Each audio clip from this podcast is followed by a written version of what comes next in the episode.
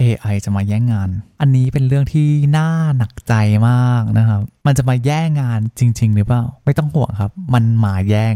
งานของคุณแน่นอน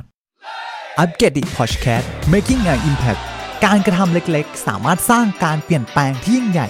ในชีวิตของใครบางคน และนี่แหละครับ คือเหตุผลที่คุณต้องฟังอัปเกรดดิอัปเกรดหรือยัง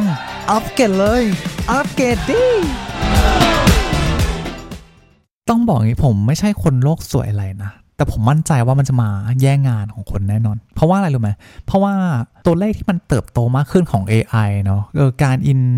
invest ไม่ว่าจะเป็นแบบในประเทศหรือว่าต่างประเทศทั่วโลกเนี่ยเม็ดเงินที่มาลงกับพวกเทคโนโลยี AI เนี่ยมันมหาศาลมากพอมันมหาศาลมากปุ๊บอะแน่นอนว่า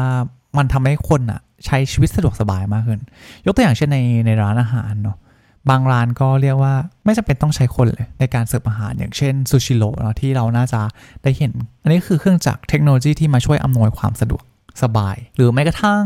ร้านอาหารอย่างเช่นอะไรนะ ที่ผมเห็นก็คืออะไรนะ จะมี Sizzler เนาะมี MK มั้งที่เขาใช้ robot ในการช่วยเสิร์ฟอาหารให้คน ก็ลดภาระของคนได้นะครับ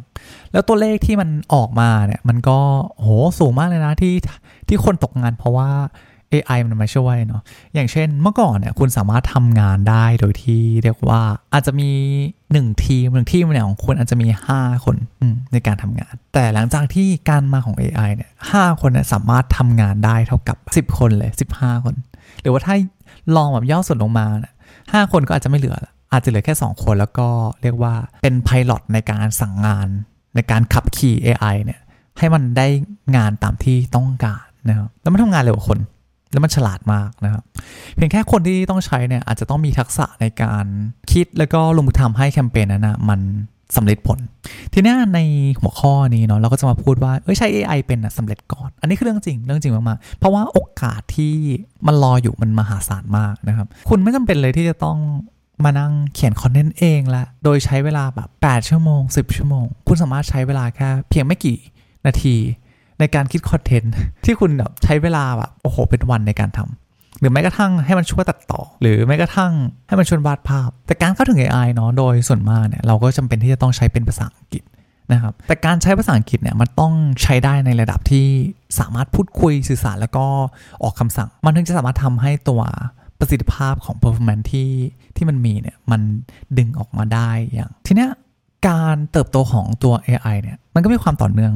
แล้วคนก็เลยเกิดการเรียนรู้นะครับ เกี่ยวกับการใช้งานของมันนะครับไม่ว่าจะเป็นสื่อบน YouTube นะครับหรือเป็นสื่อออนไลน์ที่เขามีการสอนว่าควรใช้ AI ทำอะไรยังไงนะครับ มนุษย์กำลังเรียนรู้วิธีการใช้งานกับมันอยู่ ให้ได้ประสิทธิภาพมากที่สุด มนุษย์เหมือนกันก็ต้องเริ่มที่จะต้องเรียนรู้ในการใช้มัน ถามว่าตอนนี้ใช้เก่งไหมครับ ใช้เก่ง แต่อีกหน่อยเก่งกว่านี้ไหมเก่งกว่านี้ แล้วถ้าเก่งกว่านี้ครับการใช้ในการหาเงินเนี่ยก็จะมีมากขึ้น